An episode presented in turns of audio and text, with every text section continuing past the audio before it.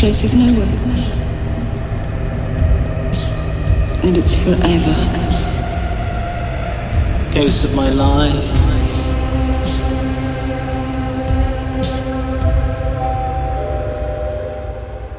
You are my best friend.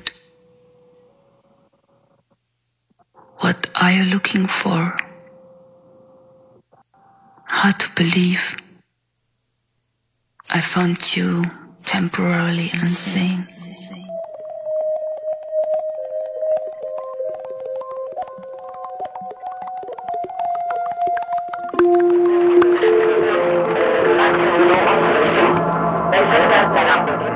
Hey, everybody. This is Lost Futures, a Mark Fisher podcast.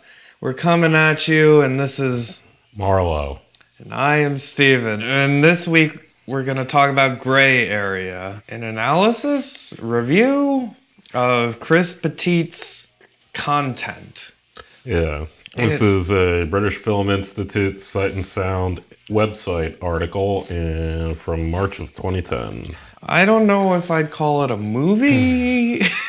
It's a documentary. I mean, okay, so content is one of those things that you've seen where someone drives around with a camera in their car, meanders as a voice over the whole thing about his thoughts on modernism and how he thinks that the way we make like coffee in the morning is like slightly faster than it used to be. And then he'll like chop in like clips from like other things and sometimes people talking and other interstitial things. And he does a lot of stuff with like QuickTime videos from 2010 and like early day YouTube from back in 2010. That's in there a lot. And it's an hour fucking long, and Mark Fisher's review is three fucking pages. And I could not possibly bring myself to watching this whole thing all the way through. I tried. For a three page goddamn article. For anybody out there, I, I tried and I fell asleep. I got through a bunch of it. It is very soothing if you're looking for something to fall asleep to. It's actually quite pleasant to fall asleep to if you want and and I mean he Well, mentions it being yeah, ambient. He, he does like literally say he was trying to do ambient, but in film, so it's even worse. um, and there's nothing that you people can do to stop me. Wahahaha.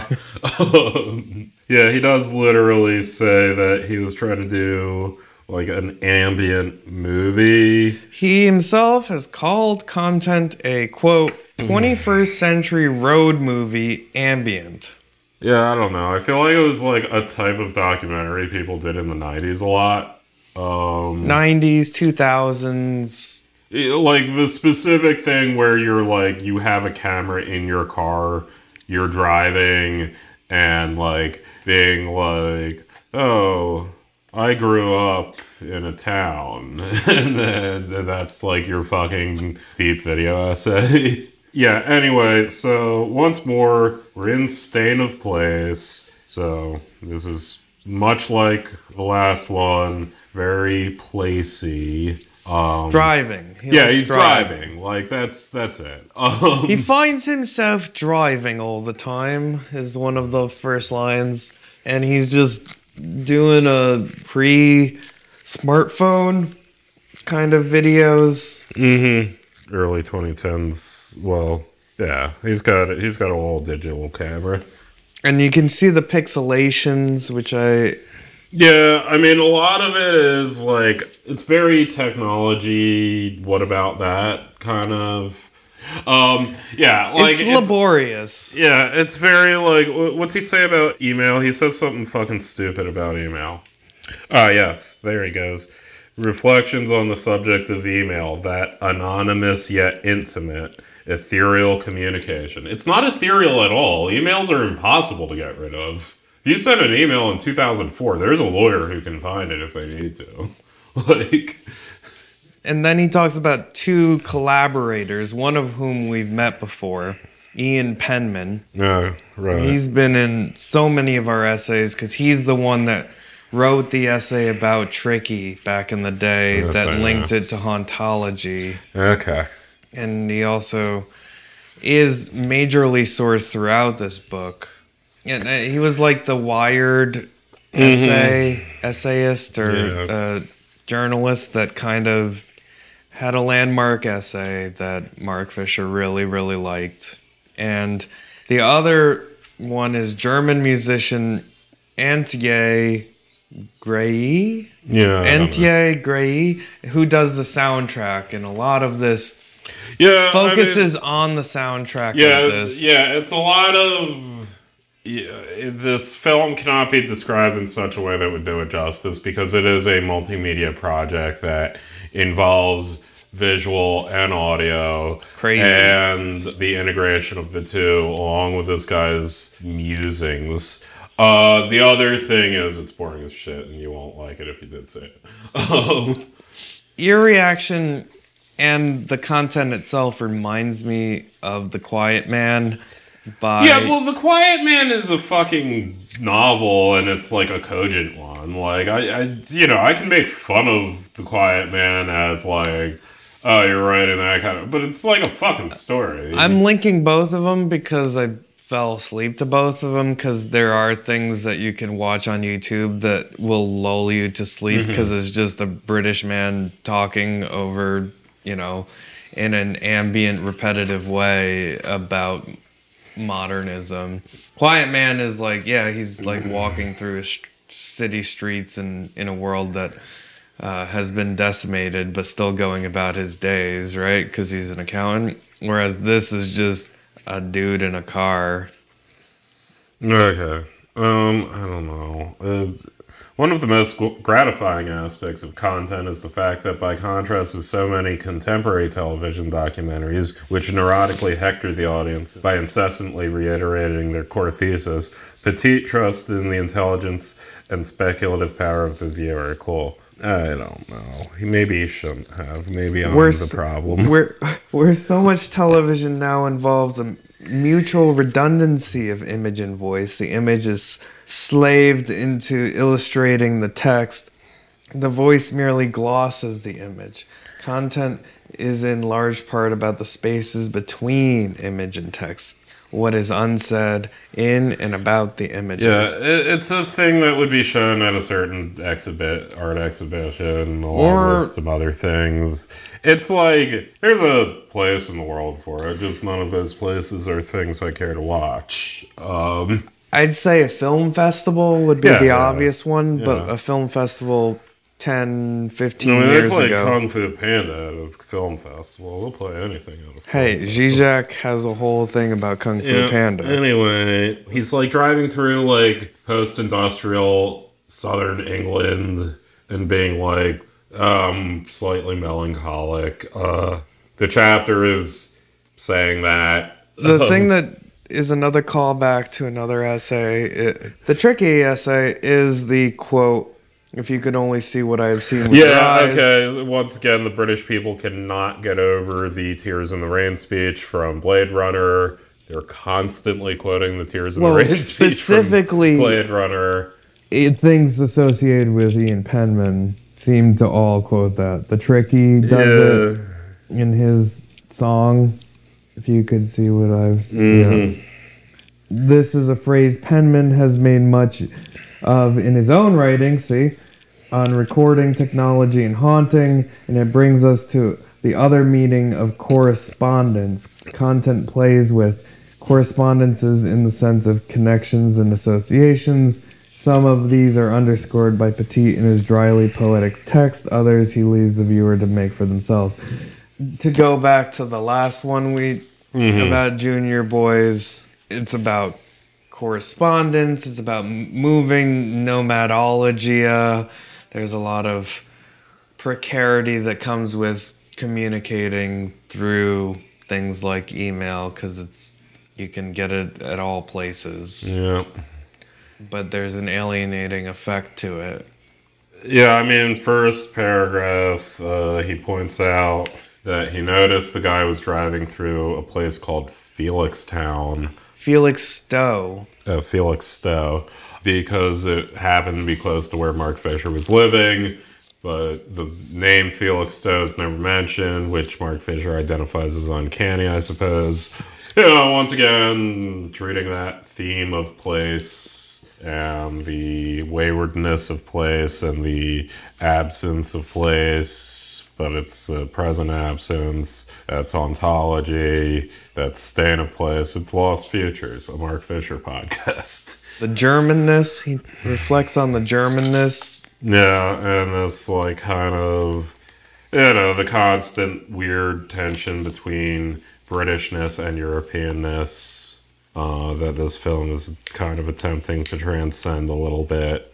Yeah, with its references to Kraftwerk and Bowie, and kind of a reimagining of British cinema that could assert its Europeanness not by rejecting America, but by confidently absorbing American influences. Yet this future never arrived. Now that's interesting to me because it's mm-hmm. almost a dialectical reversal of what Jameson Right, yes. has about postmodernism, where mo- postmodernism is defined by Americanness being the influencer, not that which is influenced. Right? Mm-hmm. Well, yeah, yeah, he generally says that. Yeah, he has this concept that, like, it used to be that Americans would look to Europe for what high art is versus today, American culture being the centralizing thing that validates you. Uh, if you're European, like, if you have access to American film and American culture, that's the good thing to do. Specifically, was Hollywood. Because of the ascendance of Hollywood, that being an export that Americans made a lot of Right, money. like you know, for example, it was 1800s through like really 1920s when you had like the Astors and like that whole fucking culture, like your Gilded Age, robber Baron, Victorian America. There was a very uh, common practice of daughters of those families marrying some minor nobility in England for the title was like a very common thing and the way those rich people tended to conduct themselves was this thing I'm doing is valid because this is how it's done in France. I connected personally with the way in which uh, creative writing and poetry kind of. Or yeah, and versus like American blue jeans today or you know Well, I was thinking like in the 19th century, like romantic, American romantic poetry always looked to English romantic mm-hmm. poetry yeah. to figure out what was okay, what the form was, what the mm-hmm. what the hottest trends were. And there was a certain type of oh, we need to replicate these trends in order to validate ourselves in this wider discourse around poetry. Right. Whereas that was a symptom of modernism, and certainly like people like T.S. Eliot looked to British high society for how to conduct Well, ourselves. I mean, anyway, that's what Jameson said. Mark Fisher seems to kind of be saying something different. Well, no, Well, he's it- saying that that that future of America being absorbed by Britain and creating its own future without American influence being the central thing never well, no, no. I mean, I think what he's kind of saying in this is he's comparing. I mean, specifically British to mainland Europe film is particularly what he's saying, and he's essentially, from my interpretation, saying that British film is marked by a conscious rejection of America, whereas European is marked by an emulation but like kind of recontextualization of America. I can't give you examples as to where that actually happens, but that's kind of what I thought he was saying. yeah, he does say could assert its Europeanness not by rejecting America, but by Oh, oh, or okay. see. I, that's where yeah, I no, you're right. Yeah, yeah, yeah, yeah. yeah. Okay, I guess I misinterpreted that. Yeah, yeah, like there would be a different British Europeanness that could have existed. yeah the Yeah, yeah, I see what you're saying. Yeah, yeah, I think I was wrong, reading it wrong. because the idea of the postmodernism is that American cinema had to be conformed to in order to make it in the larger, literally the cinematic world. And Right. Uh, well, that- I mean, here I think, uh, you know, except when you get to high art, in which case there's a defiant rejection anti-Americanism America. because it's associated so heavily with Yeah, corporatism. What's popular and stuff. Ugh, Americans would never make Salo. That's true. That, that could only be done by the Italians, which is the highest form of art. Yeah. it's about fascism, Stephen. It's about fascism. and you know who made that joke? Someone we don't talk about anymore. Oh, well, yeah. I mean, that's not a joke. The movie is about fascism. it takes place in fascist Italy. The people who are torturing and raping people are all fascists. Pretty, actually, quite clear in what it's saying. Radio On ended with a car stalled on the edge of the future, which we didn't know then would be Thatcherism. Yeah. Ahead lay a bizarre yet banal mix of the unprecedented and the archaic. Instead of accelerating down Kraftwerk's Autobahn, we found ourselves, as Petit puts it in content, reversing into a tomorrow based on a non existent past. As Gary Numan said, here in my car, like that band, Cars. Or that other Uh, He says something out in this like content stands as a quiet but emphatic reproach to the British cinema of the last 30 years. I don't know that it does. Which, in its dominant variants, drab social realism, faux gangster, picture book costume drama, or mid Atlantic middle class fantasia, has retreated from modernity. It isn't only the poor and the non white. Okay, well, this is actually true. The British people had a plague of trying to do Scorsese in the 2000s. Oh, like Guy Ritchie? Yeah, this was a plague upon British cinema in the 2000s. Was they were constantly trying to do their own Scorsese, and it Which- always, it always fucking sucked. Which goes back to Jameson. yeah, yeah, yeah. But, I mean, Guy Ritchie kind of fucking ruled. Uh, okay. Oh, I like Snatch. yeah, okay. Fine. What about the other one? The one with um, Lock, stock, Lock, and- Stock, and s- Two Smoking Barrels. That's another I good one. I've only ever seen the Mitchell and Webb parody of that. no, that fuck that movie fucking rules. Okay. Brad Pitt is a is a, a It- okay, I'm pretty sure you're thinking of Snatch. He's an Irish traveler. no. He's specifically a uh, well, yes, he's An Irish traveler, yes, I know. He is not a gypsy. He is not a Roma person. He is an Irish traveler. And is he, it some uh, and he is an Irish traveler in the movie Snatch, which is what Marlowe said. they call him something else though. Because England has a million slurs for Irish traveler. Yeah, they called him something else. I, I'm sure it was like Puggle or whatever the fuck, and it's probably the rudest thing ever to call someone that. But anyway, he is not a Roma person. He is an Irish traveler, and that is in the movie Snatch, not Lock, Stock, and Two Smoking Barrels. Oh, okay. So they are incorrectly referred to as gypsies. Well, yeah, well, okay. Wait, that's pikeys. also- Pikeys. Yes, yes. That's the phrase that I was Irish looking traveler, yes. I mean, uh, that's the other thing is gypsy is like a somewhat ambiguous word, and also whether or not it's a slur or how certain people feel on it. Um, but anyway, it usually implies Roma. It can sometimes be used Because he gets To- called a pikey for the entire fucking right, movie. which is specific to Irish traveler. That's that's what pikey means. See, I thought it was specific to Roma. No, he is an Irish traveler. All right. Different thing entirely. All right. Um. Anyway, point is, as someone who apparently remembers Guy Ritchie more than you, his movies aren't that good, and the British people had a plague of trying to do uh, Scorsese in the 2000s. Scorsese, meanwhile, was making like Gangs of New York and like casting Daniel Day Lewis and trying to like be a British filmmaker, and he did it great uh, because he has that ability. It isn't only the poor and the non-white who are edited out of Notting Hill, for example. It's the West London's Ballardian flyover, which now stands as a relic of the modern city that London never became.